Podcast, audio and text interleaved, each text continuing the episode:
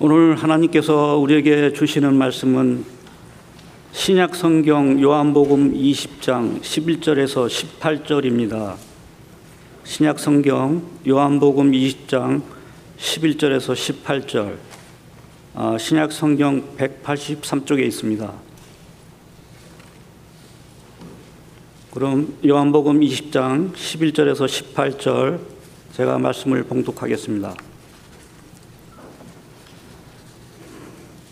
마리아는 무덤 밖에 서서 울고 있더니 울면서 구부려 무덤 안을 들여다보니 흰 옷 입은 두 천사가 예수의 시체 뉘었던 곳에 하나는 머리편에 하나는 발편에 앉았더라.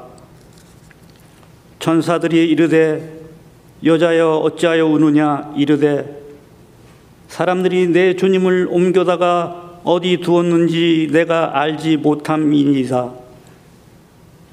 이 말을 하고 뒤로 돌이켜 예수께서 서 계신 것을 보았으나 예수이신 줄은 알지 못하더라. 예수께서 이르시되 여자여 어찌하여 울며 누구를 찾느냐 하시니 마리아는 그가 동산지기인 줄 알고 이르되 주여 당신이 옮겼거든 어디 두었는지 내게 이르소서. 그리하면 내가 가져가리이다. 예수께서 마리아야 하시거늘 마리아가 돌이켜 히브리 말로 라보니 하니 이는 선생님이라는 말이라. 예수께서 이르시되 나를 붙들지 말라. 내가 아직 아버지께로 올라가지 아니하였노라 너는 내 형제들에게 가서 이르되 내가 내 아버지 곧 너희 아버지 내 하나님 곧 너희 하나님께로 올라간다 하라 하시니 막달라 마리아가 가서 제자들에게 내가 주를 보았다 하고 또 주께서 자기에게 이렇게 말씀하셨다 이르느니라 하나님의 말씀입니다. 올해 기쁨을 충만하게 하리라는 표어로 함께 신앙생활을 하면서 하반기 연속설 교회는 성경에서 기쁨의 믿음의 웃음을 지은 사람들의 이야기를 함께 묵상하고 있습니다. 이제 다음 주에 이 연속설교를 마치는 시간인데 오늘은 막달라 마리아가 부활의 주님을 만난 장면을 함께 묵상합니다. 오늘의 이야기에는 막달라 마리아가 기쁨의 웃음을 웃는 모습은 등장하지 않지만 이 부활의 주님을 만나면서 막달라 마리아가 가지고 있었던 큰 슬픔을 기쁨으로 바꾸어 주시는 주님과의 만남의 이야기가 등장합니다. 다른 복음서에는 등장하지 않는 이 요한복음에만 등장하는 특별한 이야기입니다. 먼저 우리가 주목해야 하는 모습은 부활의 주님이 나타나셨지만 알아보지 못하는 마리아의 모습입니다. 마리아가 두 천사와 대화를 한 후에 부활의 주님이 나타나 막달라 마리아에게 말씀하시지만 마리아는 주님을 알아보지 못합니다. 오늘의 본문 요한복음 20장 14절의 말씀은 이렇게 묘사합니다. 이 말을 하고 뒤로 돌이켜 예수께서 서 계신 것을 보았으나 예수이신 줄은 알지 못하더라. 여러분, 마리아는 왜 주님을 알아보지 못했을까요? 아마도 주님께서 부활하시리라는 것을 전혀 상상하지 못했기 때문에 주님을 알아보지 못했을 수도 있습니다. 혹은 주님께서 부활하신 몸이 그 예전의 몸과는 질적으로 다른 것이기 때문에 주님을 알아보지 못했을 수도 있습니다.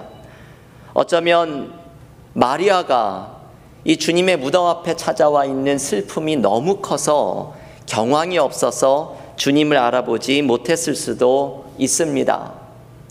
어떤 이유에서든지 간에 오늘 본문이 강조하는 것은 부활의 주님은 나타나셨지만 예수님을 알아보지 못하는 마리아의 모습입니다. 그리고 이것이 우리들의 모습이기도 합니다. 부활의 주님께서는 우리와 함께 하시지만 우리는 여러 가지 이유로 주님을 발견하지 못하고 있습니다. 요즘 요한복음 성경 공부를 하고 있습니다. 지난주에 성경 공부를 하면서 제가 가장 은혜를 받았던 말씀 가운데 하나가 요한복음 14장 18절의 말씀입니다. 내가 너희를 고와 같이 버려두지 않고 너희에게 오리라. 이 주님이 주시는 약속의 말씀입니다. 예수님은 우리들을 고아처럼 버려두지 않고 항상 함께 하시겠다고 말씀을 합니다. 제가 지난 성경 공부 때 이렇게 농담을 한다고 타임머신 이야기를 하였습니다. 여러분도 그런 상상을 해보셨을지 모르겠지만 만약에 타임머신이 개발이 되면 그걸 타고 어디를 갈까? 어떤 교우들은 제가 이야기를 어, 전에 했더니 그 복권 라럴이 당첨되기 전날로 돌아가 가지고 그 복권 번호를 그걸 쓰겠다 이렇게 얘기하는 농담을 하는 분도 있었습니다. 저는 타임머신을 타고 어디로 가면 좋을까 생각을 해봤더니 예수님이 계신 때로 돌아가고 싶다는 생각이 들었습니다. 그래서 예수님을 한 3년 정도만 따라다니다 오면 저의 믿음도 깊어지고 저도 변화되고 목회도 더 잘할 것 같다는 생각이 들었습니다. 오늘 같은 이 예수님의 말씀을 설교할 때는 예수님이 직접 말씀하신 것을 들은 자로서 더 힘있게 설교할 수 있지 않을까 생각을 하였습니다. 그런데 제가 성경 공부를 준비하면서 그런 생각이 들었습니다. 주님께서 너 왜 그렇게 쓸데없는 생각을 하니? 내가 너를 고아처럼 버려두지 않고 함께 하겠다고 약속했는데 지금도 함께하고 있는데 왜 굳이 2000년 전에 돌아가는 쓸데없는 상상을 하니 예수님께서 이렇게 말씀하시는 것 같은 생각이 들었습니다. 주님께서는 지금도 우리와 함께 하십니다. 내 삶에 함께 하시는 부활의 주님을 우리는 발견해야 합니다. C.K. 체스터튼이라는 분은 주님을 만난 후에 이분의 삶이 완전히 변화되었습니다. 이분이 변화, 변화되었다는 이야기를 듣고서 기자들이 찾아와서 이렇게 물어봅니다. 나중에 예수님을 만나게 되면 당신의 삶을 변화시켰던 그분에게 무엇이라고 말씀하겠습니까? 이 기자의 질문에 체스터튼이 이렇게 말합니다. 기자님, 당신은 보이지 않습니까? 지금 제 뒤에 주님이 함께하고 계시지 않습니까? 뭐하러 나중에 물어보겠습니까? 여러분, 우리는 우리를 고아처럼 버려두지 않으시겠다고 약속하시는 주님을 우리의 삶 속에서 만납니다. 우리의 기쁨은 여기에서부터 시작이 됩니다. 나의 삶에 충만함이 사라지고 내 삶에 기쁨이 사라진 나의 마음에 어떻게 다시 기쁨의 웃음을 지을 수가 있을지 그 방법은 내 삶에 함께 하시는 주님을 발견할 때 가능합니다. 히브리서 12장 2절은 이렇게 말합니다. 믿음의 주요 또 온전하게 하시는 이인 예수를 바라보자. 우리가 내 삶에 함께하고 계시는 주님을 바라보면서 주님이 주시는 기쁨을 경험할 때 우리의 삶에 기쁨의 웃음이 터져 나오는 은혜가 있을 줄을 믿습니다. 오늘 본문에서 마리아는 마침내 주님을 알아보게 되지요. 여러분 오늘의 이야기를 읽어보면 마리아가 주님을 알아보는 순간이 특별합니다. 예수님이 마리아의 이름을 불러주실 때입니다. 오늘 본문 요한복음 20장 16절 말씀은 이렇게 말합니다. 예수께서 마리아야 하시거늘 마리아가 돌이켜 히브리 말로 라보니 하니 이는 선생님이라는 말이라. 마리아는 예수께서 마리아의 이름을 불러주실 때에 부활의 주님을 알아봅니다. 요한복음에서 요즘 이 요한복음을 성경 공부하면서 요한복음이 참 허투루 쓰여져 있는 대목이 없다는 것을 발견합니다. 요한복음에서는 이름을 불러주는 것이 사실 중요한 의미를 가지고 있습니다. 요한복음 10장 3절에는 이런 말씀이 나오지요. 문지기는 그를 위하여 문을 열고 양은 그의 음성을 듣나니 그가 자기 양의 이름을 각각 불러 인도하여 내느니라. 목자이신 예수님께서 양의 이름을 부르고 양은 자신의 이름을 부르는 목자의 음성을 알아듣게 된다고 말합니다. 여러분, 이 말씀이 바로 지금 막달라 마리아에서 이루어지고 있는 것이지요. 부활의 주님께서 마리아야 하고 이름을 부르실 때 마리아는 비로소 목자이신 주님의 음성을 알아듣고 부활의 주님을 발견하게 됩니다. 여러분 이 말씀이 오늘 우리에게 주시는 참 은혜가 있는 말씀입니다. 마리아야 이 사랑스럽게 불러주시는 주님의 음성을 오늘 이 예배의 시간에 우리 각자의 이름을 불러주시는 주님의 음성을 들어야 합니다. 누구야? 나의 이름을 넣어서. 누구야? 내가 사랑하는 누구야? 나의 이름을 불러주시는 주님을 만나야 합니다. 요한복음 10장 4절에는 이런 말씀이 나옵니다. 자기 양을 다 내놓은 후에 앞서가면 양들이 그의 음성을 아는 고로 따라오되 저는 이 말씀이 우리의 인생이 꼭 이런 모습이라는 생각이 들었습니다. 선한 목자이신 주님이 우리를 앞서가면 양들은 그의 음성을 듣고 따라갑니다. 이것이 우리의 삶이 온전해지는 방법이지요. 주님께서 내 삶에 함께 하심을 발견하고 앞서가시는 주님의 음성을 듣고 따라가는 것입니다. 인생이 이러면 참 쉬워질 것입니다. 내 인생을 인도하는 분이 선한 목자이심을 발견하고 앞서가시는 주님의 음성을 듣고 따라가면 모든 것이 수월해집니다. 주님의 음성을 듣고 주님을 발견한 마리아는 슬픔이 변하여 기쁨이 되는 은혜를 경험합니다. 오늘 본문 15절에서 주님이 이렇게 말씀하시지요. 예수께서 이르시되 여자여 어찌하여 울며 누구를 찾느냐. 예수께서 어찌하여 울며 누구를 찾느냐 말씀하시는 음성에는 위로가 담겨 있습니다.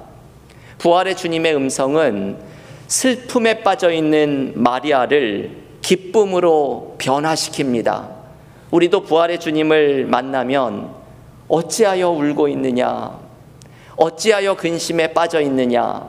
우리의 슬픔이 변하여 기쁨이 되는 주님이 주시는 은혜를 경험합니다. 김영봉 목사님의 나는 왜 믿는가 라는 책에서 한국 거창고등학교 교장을 지낸 전영창 선생의 이야기를 소개합니다.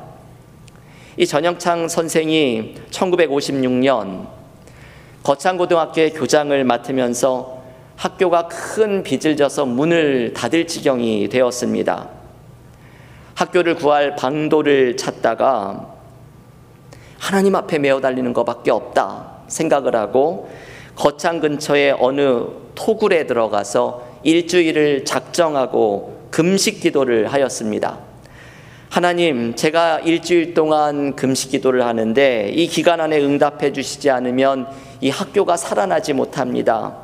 하나님이 응답해 주시지 않으면 신문사에 가서 하나님이 안 계시다고 광고를 내겠습니다. 거의 이제 협박 수준의 기도를 하나님께 한 것이죠. 이 기도에는 간절함과 다급함이 담겨 있는 기도입니다. 이분이 일주일 동안을 간절하게 기도를 하였지만 기도하는 동안 어떠한 마음에 다가오는 느낌도 없고 응답을 받았다는 생각도 없었습니다. 그리고는 집으로 돌아갔는데 깜짝 놀랄 일이 일어나 있었습니다. 집에 와 보니 국제우편에 미국에 사는 어떤 교포가 학교에 후원금이라고 2,050달러의 수표를 보내왔습니다. 1956년 당시에는 거금이었죠. 이 수표를 한국 돈으로 환전해 보니 당시 갚아야 할 부채의 액수와 정확하게 일치하였습니다. 이분이 기도를 하는 동안에 하나님의 새 일은 이렇게 진행이 되고 있었던 것입니다. 김영봉 목사님은 이 이야기를 소개하면서 이것이 작은 부활 사건을 경험하는 것이라고 설명을 합니다. 이 부활 사건이란 죽음이 생명으로 바뀌고 절망이 소망으로 바뀌는 사건입니다. 예수님의 큰 부활 사건 외에도 우리는 작은 부활 사건을 삶에서 경험합니다. 어둠은 빛으로 바뀌고, 죽음은 생명으로 바뀌고, 절망은 소망으로 바뀌는 순간입니다. 부활의 주님을 만나면 우리는 절망의 자리에서 소망을 발견하고 슬픔의 자리에서 기쁨을 경험합니다. 막달라 마리아가 주님께서 이름을 불러주시는 순간 부활의 주님이 주시는 기쁨을 경험하고 슬픔이 변하여 기쁨으로 바뀌는 충만함을 경험한 것이 우리가 주님을 만날 때 경험하게 되는 은혜입니다. 교우 여러분, 오늘 예배를 드리면서 우리의 이 마음에 있는 모든 슬픔, 곤고함, 주님 앞에 내어놓고 주님께서 우리를 만나 주셔서 어찌하여 우느냐 말씀하시는 주님을 만날 때 우리의 슬픔과 염려를 기쁨과 소망으로 바꾸어 주시는 은혜가 임할 줄을 믿습니다. 오늘 본문에서 마리아를 만나 주신 주님께서 마지막으로 이 마리아에게 주는 도전의 말씀이 있지요. 마리아에게 주님과의 깊은 관계를 맺어가기를 초대하십니다. 여러분 오늘의 본문에서 가장 수수께끼 같은 말씀은 요한복음 20장 17절의 말씀입니다. 요한복음 20장 17절은 이렇게 말합니다. 예수께서 이르시되 나를 붙들지 말라. 내가 아직 아버지께로 올라가지 아니하였노라. 너는 형제들에게 가서 이르되 내가 내 아버지 곧 너희 아버지 내 하나님 곧 너희 하나님께로 올라간다 하라 하시니. 막달라 마리아는 주님의 음성을 듣고 이 주님이 누구신지를 알아보고 기쁜 마음에 주님을 붙잡으려고 합니다. 그랬더니 주님께서 나를 붙들지 말라, 나를 만지지 말라 말씀을 합니다. 아마도 부활하신 주님의 몸이 이전과는 다른 상태임을 알려주는 말일 것입니다. 그런데 이 수수께끼 같은 말에는 보다 깊은 의미가 담겨 있죠. 학자들은 이 말씀을 묵상하면서 이제 주님께서 예전에 육신의 몸을 가지고 있던 주님을 대하던 모습과는 다른 모습으로 대할 것을 초대하는 말씀으로 해석합니다. 다시 말하면 예전에 육신의 주님을 대할 때와는 다른 모습으로 주님과의 관계를 맺어갈 것을 초대하는 말씀입니다. 이제 주님께서는 육신의 몸으로 함께하던 것과는 달리 성령을 통해서 영적으로 우리와 함께 하십니다. 이 부활의 주님과 다른 관계를 맺어갈 것을 초대하는 말씀이지요. 여러분 이 말씀은 우리에게도 마찬가지입니다. 우리를 고아처럼 내버려 두지 않겠다고 말씀하시며 찾아오시는 주님은 성령을 통해서 우리 안에 영적으로 함께 하십니다. 이 주님과는 이전과는 다른 새로운 관계, 친밀한 관계를 맺어가야 합니다. 이 주님과의 관계만 달라지는 것이 아니라 하나님과의 관계도 달라질 것을 초대합니다. 여러분 지금 읽었던 17절의 말씀에서 참 인상적인 것이 예수께서 내 아버지 곧 너희 아버지 내 하나님 곧 너희 하나님이라고 말씀합니다. 이제 예수님을 통해서 우리는 하나님과의 관계도 예수님의 하나님이 이제는 나의 하나님처럼 보다 깊고 친밀한 관계로 자라납니다.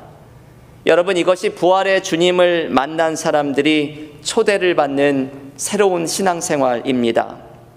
주님과의 관계도 이전과는 다른 관계로 나아가고 하나님과도 더욱더 친밀한 관계로 자라납니다. 여러분, 우리의 신앙생활을 한번 돌아보십시오. 우리는 주님과의 관계가 예전보다도 더 깊고 친밀한 관계로 자라나고 있습니까? 우리의 신앙생활에는 왜 이렇게 변화가 없을까요? 우리의 믿음은 왜 이렇게 자라나지 않을까요? 왜 우리의 삶에는 기쁨이 없을까요? 부활의 주님을 만나면 달라집니다. 주님과의 친밀한 관계, 하나님과의 친밀한 관계로 자라나면 달라집니다. 주님과의 친밀한 관계 속에 우리에게 충만함과 기쁨이 찾아오는 것을 경험합니다. 요즘 요한복음 성경 공부를 하면서 지난주에 요한복음 15장 말씀을 묵상하면서 은혜를 많이 받았습니다. 예수께서 나는 포도나무요 너희는 가지니 나를 떠나서는 아무것도 할 수 없다 말씀하시는 말씀을 묵상하였습니다. 지난주에 제가 성경 공부를 하면서 프랭크 루박이라는 분의 기도 일기를 소개해 드렸습니다. 이 프랭크 루박은 오늘 예수께서 주시는 이 마지막 메시지 주님이 함께 하심을 신뢰하면서 주님과 새로운 관계, 더 친밀한 관계를 맺어가라는 초대에 응답을 했던 분입니다. 그래서 이분은 매일같이 예수께서 내 삶에 함께 하심을 신뢰하면서 하루 동안 주님만을 바라보려는 실험을 했습니다. 그리고 하루가 끝나면 하루 동안 주님을 만나려고 했던 그 실험을 일기로 기록하였습니다. 이게 프랭크 루박의 기도일기라는 책입니다. 그 책에서 프랭크 루박이 이렇게 말합니다. 나 자신을 전구라고 상상해 봅니다. 제 앞에 전기 플러그가 있습니다. 플러그를 전원에서 뽑으면 전구의 빛이 사라집니다. 조금 전에 내가 갖고 있던 모든 것들은 아무 도움이 되지 않습니다. 저는 더 이상 빛을 내지 못합니다. 예수님은 나를 떠나서는 너희가 아무것도 할 수 없다 말씀하십니다. 마치 전구가 전원에서 뽑히면 아무것도 할 수 없듯이 내가 예수님을 떠나면 아무것도 할 수 없고 아무것도 될 수 없습니다. 그러므로 나는 매 순간 주님께 연결되어 있어야 합니다. 여러분, 이게 참 단순한 비유이지만 깊은 의미를 담고 있습니다. 전구가 전원에 연결되어 있지 않으면 빛을 내지 못하듯이 내가 주님께 연결이 되어 있지 않으면 우리는 아무것도 할 수 없습니다. 우리의 삶에 충만함이 사라지고 기쁨이 사라지는 것은 내가 주님께 연결이 되어 있지 않기 때문입니다. 삶의 기쁨이 사라지는 것은 삶이 힘들어서가 아니라 주님께 연결되어 있지 않으니 이 기쁨이 없는 것입니다. 여러분, 우리가 기쁨의 웃음을 지을 수 있는 방법은 부활의 주님을 만나서 주님과의 친밀한 관계로 자라날 때입니다. 나의 신앙생활이 정체되어 있고 주님과의 관계가 약해져 있지는 않은지 돌아보십시오. 나의 이름을 불러주시고 슬픔과 절망을 기쁨과 소망으로 바꾸어 주시는 주님을 만나면 우리 안에 충만함이 찾아옵니다. 오늘 주님의 음성에 응답하면서 이전과는 다른 새로운 주님과의 관계로 자라날 때 주님께 연결되는 기쁨으로 충만하여지는 믿음의 성도들이 모두 되시기를 주님의 이름으로 간절히 축원합니다. 함께 기도드리겠습니다. 하나님 감사합니다. 오늘 주일 예배에 나와 우리의 마음을 열고 주님의 음성을 듣고자 하는 우리에게 오늘 예수께서 말씀하시는 음성을 듣게 하시니 감사드립니다.